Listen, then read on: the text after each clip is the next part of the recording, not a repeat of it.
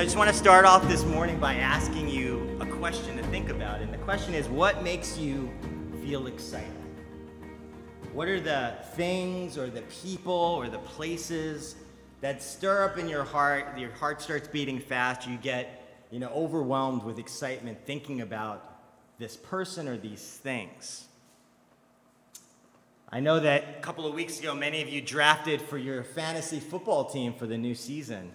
And that day's filled with a lot of anticipation and excitement about this team. This year's going to be different. You're going to get that running back you never had last year or the quarterback, and you're excited and you're looking forward to the start of the season. Unless, of course, you're in Kehoe's league and you have to play Helen Lee. and then that excitement vanishes after that week. And I was looking at this picture this week and I was like, it's so fitting because I bet that's the face she has when she beats you. It's kind of like, yeah, you just got served. Maybe you're a gamer and you're excited about, I heard there's a new Halo game coming out, and so maybe you're excited about a new game, a sequel to a game you've played and beaten, and you're really looking forward to that new release, um, whether it be an app or a computer game or a video game. If you're a fashionista, maybe you're excited about the fall fashion trends. And if New York's fashion show is an indication, capes apparently are in, and um, itty bitty bags. And so maybe some of the women in church are excited about using their new accessories as the fall season kicks off. Or maybe you're excited about the new shows, shows coming back or new premieres, and you're excited about new television shows coming out. But most of these things, honestly, if, we're, if we think about it, our excitement passes. It, it's fleeting, it, it, it goes away so quickly, and it doesn't sustain itself. But every once in a while, there's a thing or a place or a person that sustains our excitement and our joy. For Merwin, whenever she has a, starting school this week or having some exciting experience, she gets so excited she can't keep up with her thoughts. And she stammers. She's like, hum, uh, mm, uh, and then like she rattles out all these things. None of the thoughts are connected, but you can tell she's so excited about what she's experienced, she wants to share it. Now, for my dad, that excitement comes whenever we have the opportunity to go watch the New York Yankees play baseball. And this past week, I had the chance, a friend of mine was visiting from Japan that had never been to the new Yankee Stadium, and my dad got us tickets to go together. And he, the whole drive there, was just, we're listening to sports radio, and he's excited, and we're seeing the, the stadium. We get there, and I'm starving because I had been working all morning on this sermon and I drove to meet him at his job. And then we drove from there and I hadn't eaten lunch. And so my thought is hot dog, hamburger, Benihana, whatever I can get in the stadium. The first place I go, I'm gonna get food. And he's so excited about showing Yuko Yankee Stadium. And so he's like, well, the first thing we gotta do, we gotta go into the museum. And so he makes us walk all the way up to the museum in the stadium, which has baseball signed by every Yankee player and all this memorabilia. And we couldn't just do a quick lap. No, we had to stop in front of every glass case so he could explain to Yuko all these awesome things that were on display. And then we get out and we're going to our seat, and he's like, Yuko, look at all these banners, all of these black and white. These are all the Yankee stars from 1970 and, and previous. And then if you go to the other side, here are all the Yankees that played after 1970, and they're in color, black and white in color. And he's like running and going, like trying to show her. So excited. We get to our seat, and I'm like, finally, we're gonna get to watch the game. And he starts, he's like, Chris, did you know Mickey Mantle hit a home run that hit one of the lights on the upper deck on the right field side? Could you imagine how far that ball would have gone if it had gotten over the roof? And I'm like, Dad, I just want to watch the game. And you can tell I was tired of his enthusiasm by the time he took this selfie. Because if you look at me, I was clearly looking like these guys, and he's like, turn around. And I'm like, giving a half smile so I could go back to watch the game. Now, I share that because that kind of excitement, that kind of enthusiasm is present in this morning's text. And what we're going to see today is one of four weeks we're going to spend on a single sentence that Paul writes about Jesus. It's outrageous, but it's 202 words that the English translation breaks up into 12 verses. But in the original language, it's one sentence. And it's Paul being so overwhelmed, so excited, so blown away by the blessings that God has bestowed on his people through Jesus that he can't contain himself. And what we see is that this, this sentence kind of frames the entire letter of, of Ephesians. And, it, and we're just going to start by looking at two blessings that we're blessed because we're chosen by God, and we're blessed because we're adopted. And so join me now in a reading of God's word. This is just verses 3 through 6 in the book of Ephesians, chapter 1. Blessed be the God and Father of our Lord Jesus Christ, who's blessed us in Christ with every spiritual blessing in the heavenly places, even as he chose us in him before the foundation of the world, that we should be holy and blameless before him. In love, he predestined us for adoption to himself as sons through Jesus Christ, according to the purpose of his will, to the praise of his glorious grace, which he has blessed us in the beloved. This is God's word, and all God's people say. Amen. So, the first thing we need to see before we dive into these two blessings is that Paul is praising God, and he's praising God as the triune God, the Trinity, and the work that together one God in three persons has accomplished in Jesus. And if you look at the verse, we see them all present. Blessed be God, the Father, who, whose plan was to save a people for himself. He had this plan, and it was executed through Jesus Christ, of our Lord Jesus Christ, who's blessed us in Christ with every spiritual blessing. And the spiritual blessings that we experience as God's people come because of the work of the Holy Spirit. And so, in this first verse of praise, we see the Trinity at work, working together to bring salvation to God's people. And then we see that these spiritual blessings are now going to be listed for the next several verses. But before we look at what it means to be chosen, I thought it would be good to spend a moment just thinking about what is a blessing. And as I was thinking about this passage on the cruise, I, I, I woke up one morning, I was like, Courtney, what does it mean to be blessed? Because it's used so often in Christian culture, right? You go on Instagram, hashtag blessed. You know, what does that mean? What do, what do we mean when we say the word blessed? Well, there's actually a lot of different words that are translated as blessed in the Bible. But this particular word, if you look at it, it's speaking about the favor that God has shown to his people, that he has given his people gifts that they could never get for themselves. That which is alien to themselves, God has given as a present. You can't get it by work, right? You can't get it on your own, it's given to them. And if you look in the Old Testament, the word that's used, if you look at the Greek translation, is the same word that Paul uses here, and it's used throughout Genesis. God blessed Adam and Eve and said to them, Be fruitful and increase in number, fill the earth and subdue it. God has shown favor to the man and the woman that he has made to enjoy Eden, right? And then when God finishes creation, it says God blessed the seventh day and made it holy. He, he showers his divine favor on the Sabbath day of rest where God's people gather to worship him. And when he speaks to Abraham, right, he says, I will make you into a great nation and I will bless you. I will give you descendants, even though you're old and you haven't had a child. I will give you land far beyond what you could imagine. These are the types of blessings that Paul is praising God for giving God's people what they could never get for themselves. And he's delighting in these gifts. And the first blessing is in verse 4, right? And it says, Even as he chose us in him before the foundation of the world. The first blessing that Paul praises is that God chose his people. You can't earn it, you can't take credit for it. It's solely the work of God according to his pleasure. And it's all over the Bible. Romans 8 For those whom God foreknew, he predestined to be conformed to the image of his son.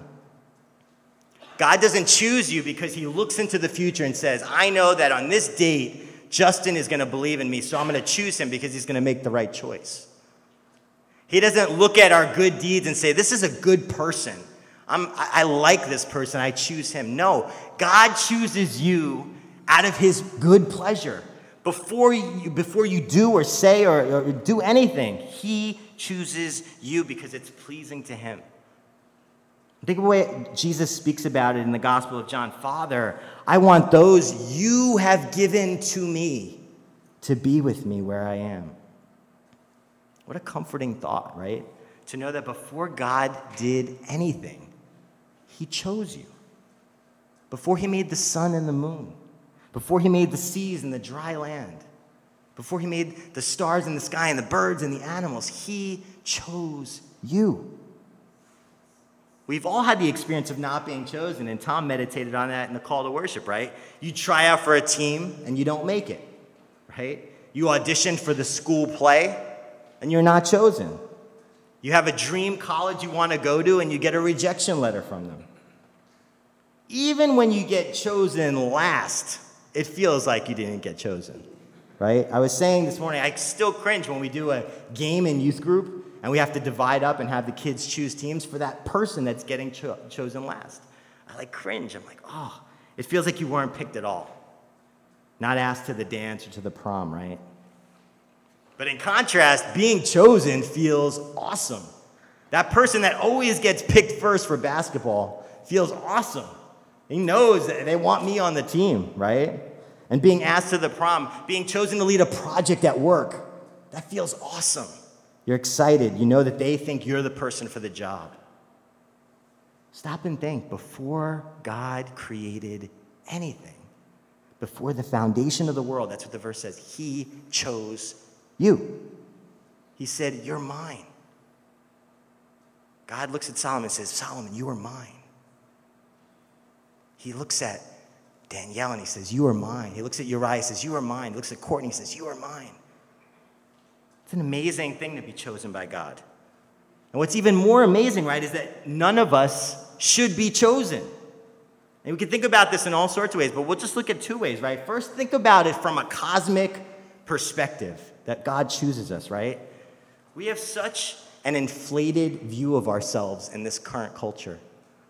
My dad got us really good seats because he wanted Yuko to have like an awesome Yankee experience. So we were on the third base line, right next to the dugout, maybe three rows from the wall, really, really close.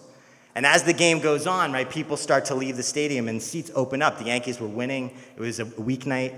And so this, the seats around us were opening, and this girl walks slowly up to the front with a Diet Coke in her hand and her boyfriend in tow. And she gets up to the line and she goes, and her boyfriend starts snapping pictures on her phone. And she snapped. She was like, Boom. and then her hair went in her face and she like flipped it. He had to take like 20. And, and that's, that's what we are. We think so much of ourselves, right? This, this picture is what needs to be taken while we're at this Yankee game. Now, Neil deGrasse Tyson, he's an astrophysicist that leads um, the Museum of Natural History in New York. He was recently on Colbert talking about a book that he wrote. And Colbert pulled up this picture. This picture was taken by the Cassini satellite that's been orbiting our galaxy, taking amazing pictures. And he asks, Colbert asks him to talk about this, and he says, um, DeGrasse Tyson says, This is not dust. He's like, This is not like a, a bad photo. He's like, This is Earth. This is Earth through the rings of Saturn. And he says, We are a speck. And then he goes on to talk about his book, Astrophysics for Dummies, and he says that his book ends with this cosmic perspective. And he says something remarkable. He says, You should not be walking the streets without a baptism of a cosmic perspective. If you look up into the universe and you feel small, it's because you started out with an ego unjustifiably too high to begin with. Ouch. But he has a point, right? We do have inflated egos. But the God who made everything, everything we can see, everything we can't see with satellites, he made it all. And he chose a people for himself. The psalmist says, What is man that you are mindful of him? And he's right. The psalmist is right. What is man that you are mindful of him? And yet, God does think of us. And he treasures us so much that he sent his son to save us. So, human logic, it says we would never, from a cosmic perspective, why would we ever be chosen? But we also shouldn't be chosen from a personal perspective. If we get really close to ourselves, think about it. If people knew everything about you, would they ever choose you? Think about the thoughts that go through your mind. Think about your motivations. Think about your attitude. Would you ever be chosen? Would you choose yourself? We're selfish, self centered. And when we know more about things, we change our choices all the time, right? Dating relationships, right? You're, this person is awesome. Three months later, we're like, I, I changed my mind. I made a mistake, right? We get this dream job that we were looking forward to, we apply, we get it, and then six months in, we're like, I changed my mind. This is a terrible job. I want to go somewhere else, right? And we don't even fully know ourselves. I know that if God showed us everything about our hearts, we would be so horrified by it. We're worse than we think. The best things we do are selfishly motivated, and yet He chose us. You were chosen by God. And the last part of the verse gets crazier because it says you were chosen to be holy and blameless. And we're reminded that we are not chosen because of anything we've done, because none of us are holy and blameless alone.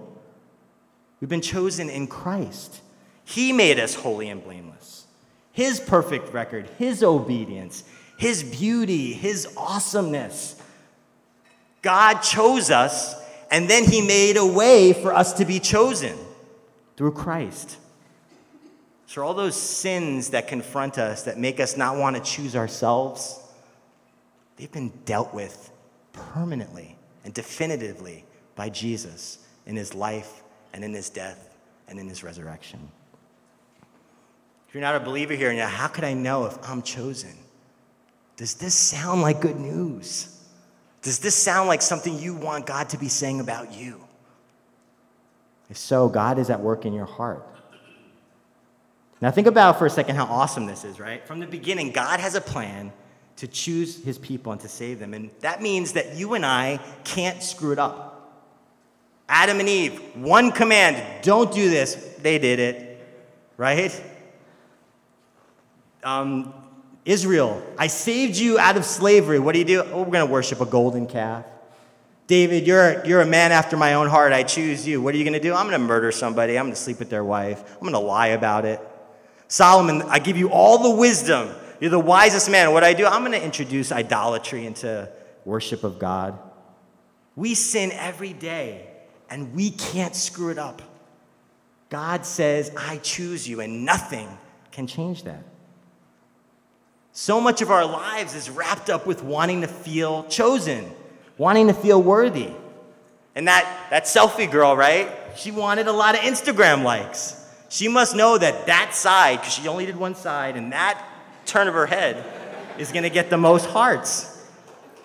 And we laugh because some of you have that pose, I bet. I bet some of you know, oh, oh no, no, you got to do the selfie on this side of my face.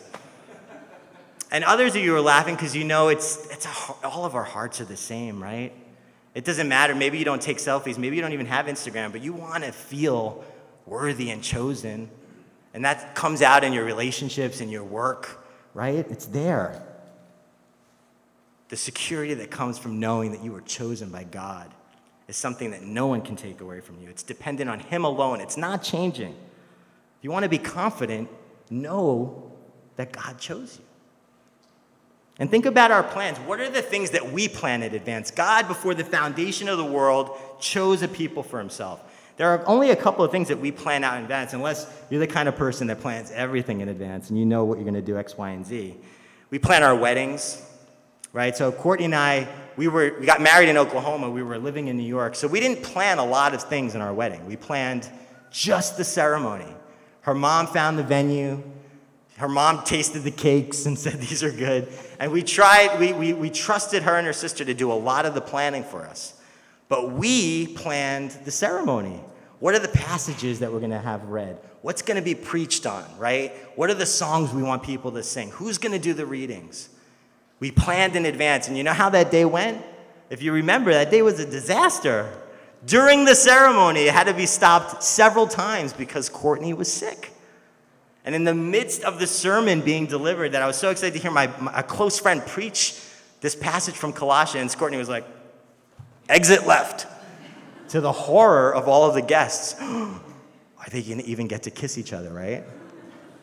And then I did kiss her. Her mom was like, I can't believe you kissed her like that, knowing how sick she was. And then I was sick on the honeymoon.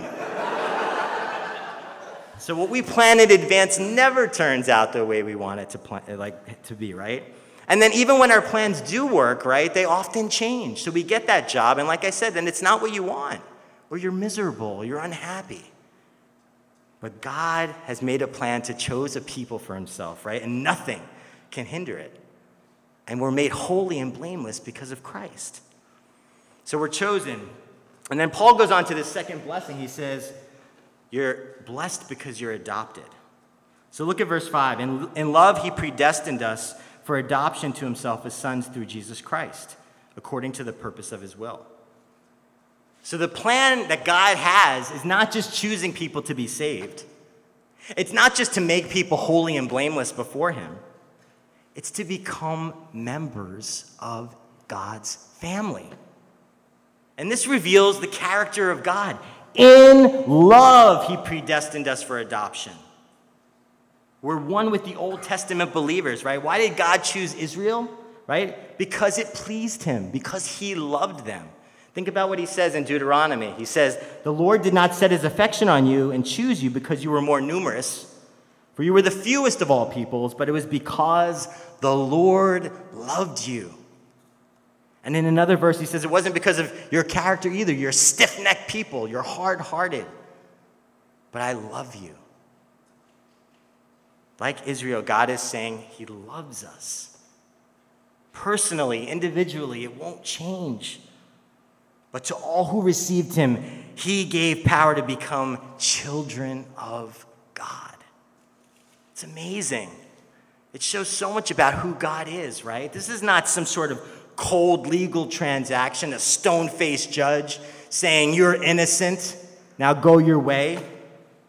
God could give us new hearts to see that He is real and who He is. God could say, Your sins have been forgiven because of my Son, and yet not adopt us. But that's not His purpose. We're adopted. He wants us to call Him Father. He wants us to know that we're His sons and His daughters. Jesus calls us His brothers and sisters. This verse in Hebrews 2, right? I will declare your name to my brothers and sisters. In the assembly, I will sing your praises. You ever stopped and thought how insane this verse is? Jesus declares your name. Ed emailed me the song list this week, and I emailed him back with this verse, and I left it blank, and I said, Ed, can I put your name in this verse? And I, I think he thought he was on candid camera. He's like, uh, uh, yeah, I think so. I mean, like, what's, what's going on here? And and, and we, then we started exchanging texts about how amazing it is that Jesus sings praises about us. We want to be praised by man, right? Selfish, self serving. We're fickle. We change our minds. We want something and then we abandon it.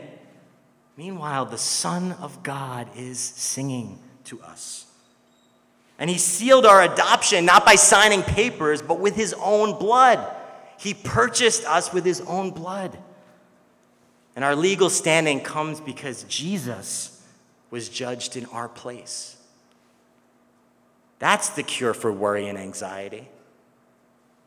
What do kids say when they're worried or threatened? My daddy. My daddy can do X, Y, and Z. God is our Father. That's the recipe for boldness. I've never been adopted or experienced adoption, but I have an experience that kind of gives you the flavor of what it feels like to be a part of something. You guys remember, after we, um, the day we were leaving for missions in Atlantic City, P. Tom invited all of us to go to the food court near the H Mart to have one last meal. And the thought behind it was we're about to eat peanut butter and jelly for seven days, and it's, it's, not, it's not fun. So let's go get comfort food and share in a meal together and send us off as a group, right?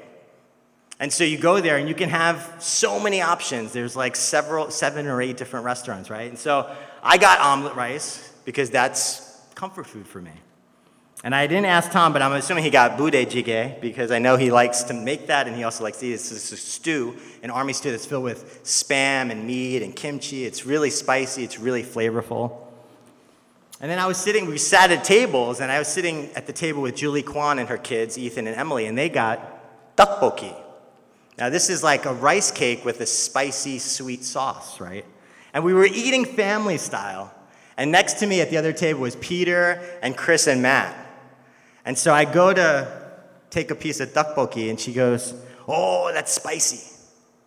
And before I have to say anything, I don't know if it was Matt or it was Chris or it was Peter, they put their hand in and like, This is Chris. Chris eats all of this stuff. Chris, Chris can handle spicy food. Chris eats all this Korean food. And I realized in that moment that I had been adopted. that I was one of the guys. They knew what I liked to eat, they knew better than Julie did. And they stood in for me and they're like, he's ours, right? Now, what's amazing about that is that it, in that one interaction, you also see how limited your adoption is because Julie is a part of our sister church. And yet she has no idea anything about what I like and who I am, right? And so our, our adoption is limited to time and place. And anytime I go somewhere else, if I go to the West Coast, I meet a friend, they want to go for Korean food, I have to have the same conversation. Oh, that's kimchi. It smells funny. It's spicy. I have a jar of kimchi in my refrigerator at home. But I have to have this conversation because my adoption at Grace Point does not extend to the West Coast. It doesn't even extend to North Wales. But when Jesus speaks to Mary after he resurrects, what does he say? I'm ascending to my Father and your Father. The Lord's Prayer, right? Our Father. Jesus is teaching them to pray to our Father. We can cry out to God and call him Dad. We have a hard time, some of us, doing that with our own biological fathers. Our relationships are distant or cold or strained by hurt. And the God of the universe says, Call me daddy. Come to me with your worries. I love you. No human relationship can give us that security. No marriage, no job, no accomplishments. With God, it's unchanging, it's permanent, sealed with Christ's blood who's done the work for us. I texted Tom this week and I was asking him about what is it about the mafia that appeals to you? And his answer was exactly what I thought he would say. He said, Family. You're adopted into the family, right? They have your back, they're for you. And that's really true, and that's the appeal of the mafia for a lot of people. But mafia adoption is legalism because you're only family if you do exactly what you're supposed to do. And as soon as you break one of the commandments, the penalty is death. And it's particularly crushing in The Godfather because it's an actual brother, a blood brother. We can experience adoption in our family when we get married, right? But you still have to do something. You have to get married to be adopted. And one of the major sources of conflict in marriages is your relationship with your in laws, right? I remember the first time I visited Courtney in Oklahoma when we were dating, and I'm on vacation, and so I, I sleep. I sleep in. I come down at 9 o'clock in the morning. Everyone's showered, dressed, they've gone shopping, they've come back, and they were looking at me like, Who's this bum still sleeping? And I was like, I'm on vacation. Like, why can't I be comfortable? And it took a lot of visits over the holidays for me to get used to what Courtney's mom thinks of his rest, which is we get the family together, let's go do stuff. Let's go do stuff together. And we've made a lot of headway, but you're never fully comfortable, right? Even when you have an amazing set of in laws. But Christ says, Come as you are. You're my child no matter what. And there's even more because our adoption benefits are only partially given now. And when Christ returns, we still await resurrection bodies. And if you think about Revelation 21, think about all these future blessings we get as sons and daughters, right? God's dwelling place is among his people. He'll wipe every tear from your eyes. There will be no more death or crying or pain. I am making everything new. To the thirsty, I'll give water without cost. No longer will there be a curse. You ever think about the fact that if you're a believer, you're in the family of God? We're all family. This morning in prayer was really, really sweet. Like, Sarai was praying, and he said, he prayed for our church that we would love each other like a family. He said, not with the kindness that you extend to others because you know them or it's the right thing to do, but because we're brothers and sisters. Do we think about each other in that way? It's a really beautiful picture. It's what Christ has purchased for us. And you also ever think about the fact that we are united to all the Old Testament believers. I say this every time I lead Lord's Supper, right? That we look forward to that marriage supper of the Lamb where we're surrounded by all of the believers. And I do that because it's true, but it's also it's something that captivates me. Do you think about the fact that you are going to be around everybody that we read about? And you can ask them all these questions. I got to spend time with my dad and my uncle over break in Seattle, and I love grabbing a beer and sitting with my dad and my uncle and hearing stories of their childhood that I've never heard before. And you get a whole window into who your dad is and what his relationship is like with his brother. It's awesome. We're going to be able to do that with David, with Solomon. What was it like to face Goliath? What are all the moments in your life that haven't been preserved in Scripture that you can tell us about? That is awesome. We've been given access to believers throughout history that's going to be permanent. The text ends with the why. Why all these blessings? And if you look at verse 6, it says, To the praise of his glorious grace, which he's blessed us in the beloved. Why does God give us all these blessings in Christ? For the praise of his name, that we would see how awesome and how amazing and how wonderful God is, far greater than anything else the world offers. People wonder about the fall. Why would God allow Adam and Eve to sin? because in some way it magnifies God's glory and His goodness and His mercy and His power. You can't do the one thing I asked you to do, that's not going to get in my way. Nothing can get in my way from saving a people for myself and taking them as my son and daughter. Nothing. The weak made strong, sinful made holy. Jesus seemingly defeated on the cross, the greatest victor, the one who defeats sin and death permanently. Think about this week what it means to be chosen. Think about what it means to be loved as a son and daughter. And that will change everything that you do your motivations, your attitudes, your boldness, your worries. It can only happen when you know you're blessed.